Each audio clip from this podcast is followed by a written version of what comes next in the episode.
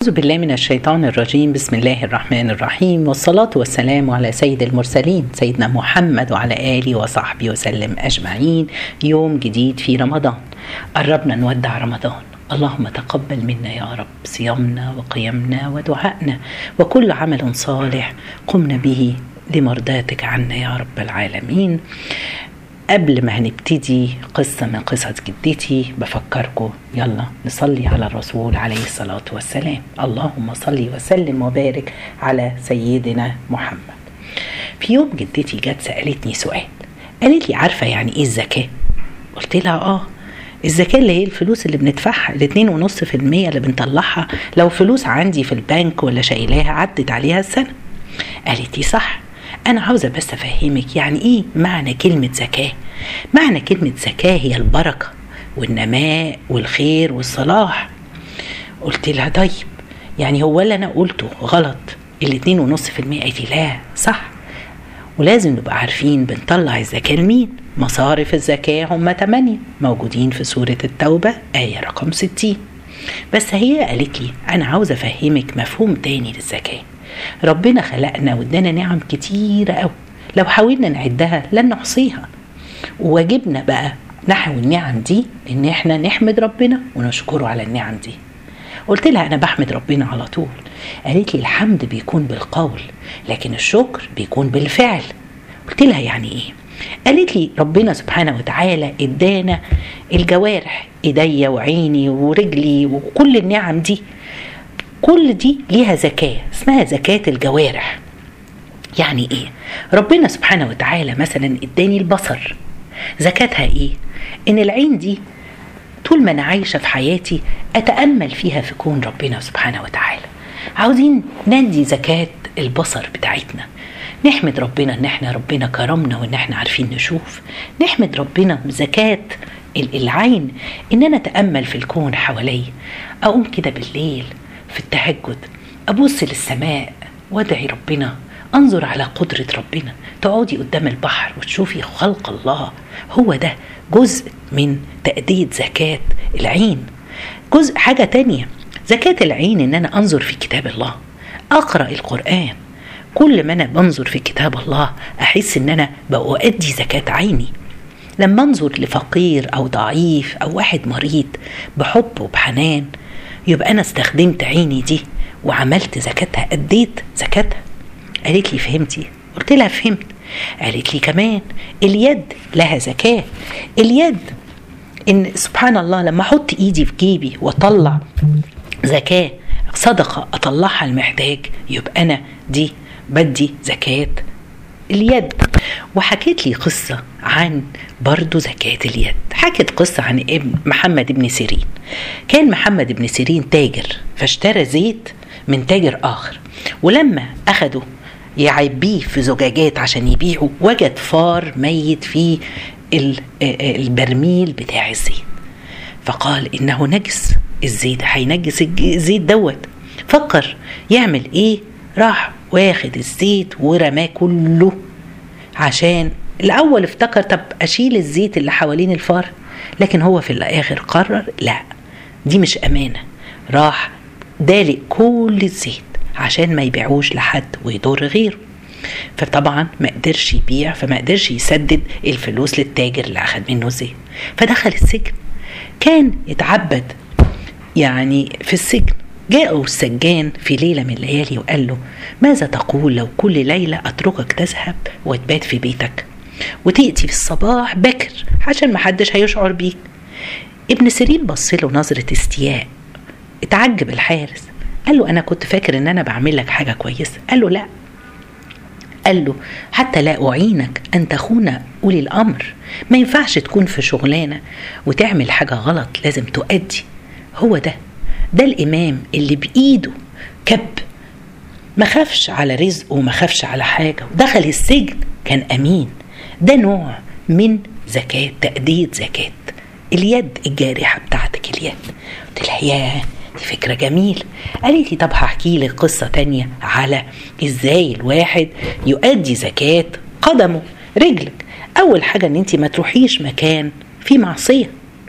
إن انت تروحي بيوت الله تروحي المساجد كل خطوة بتاخديها انت بتاخدي ثواب فيها. طيب تروحي تصلي رحمك روحوا شوفوا بر والديكم سبحان الله عاوزين دايما نستخدم ال... يبقى شكر النعمة اللي ربنا اداها لي القدم اللي اداها لي أستخدمها في خير. قصة فرتونة عبدة كانت في مصر. في يوم هي عندها بتربي دواجن فراخ. عندها الحظيرة بتاعتها.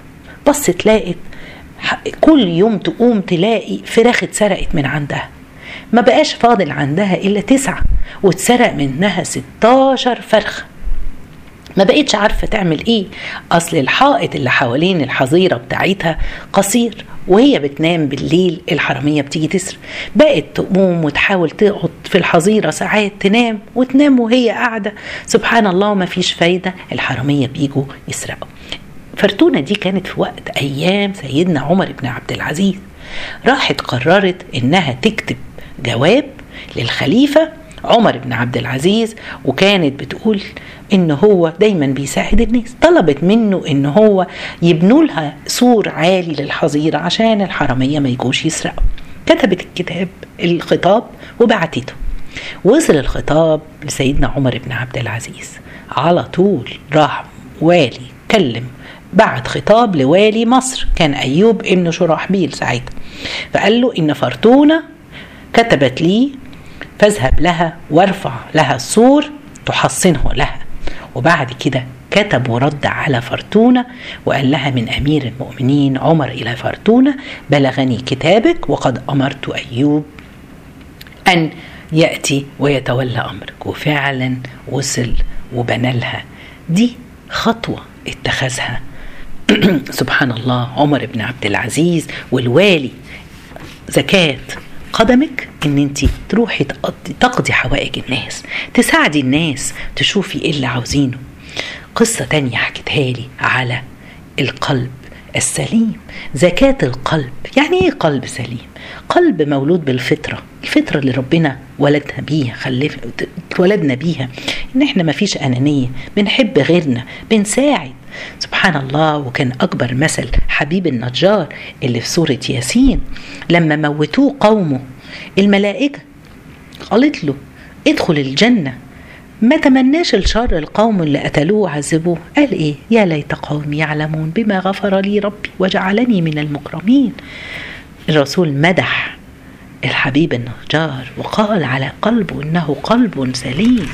اللي أنا عاوز أقوله يا جماعة إحنا عاوزين نكون ممن يؤدي زكاة النعم اللي ربنا ادهنا ربنا ادانا نعمة بلغنا رمضان وربنا يكرمنا ويكون ادانا نعمة إن شاء الله قيام ليلة القدر. عاوزين نعمل كل حاجة خير في حياتنا. ربنا بيقول لنا علمت نفس ما قدمت وأخرت. قدمت قدمتي في حياتك إيه؟ صدقات صلاة زكاة عمل صالح. وما واللي أخرتيه علمت نفس ما قدمت وأخرت إيه اللي أخرناه ولد صالح صدقة جارية علم ينتفع به. سنة حسنة عملتيها في حياتك ولادك وأهلك هيمشوا عليها والناس كلها تتبعها. اللي أنا عاوزة أقوله سبحان الله إحنا قاعدين شايلين هم ولادنا. زكاتنا إن إحنا نربي ولادنا صح. هما دول الولد صالح اللي هيدعي لنا هو ده تأدية النعمة شكر النعمة عشان ربنا يبارك لي. ودي قصة ربيعة بن عبد الرحمن معلم الإمام مالك.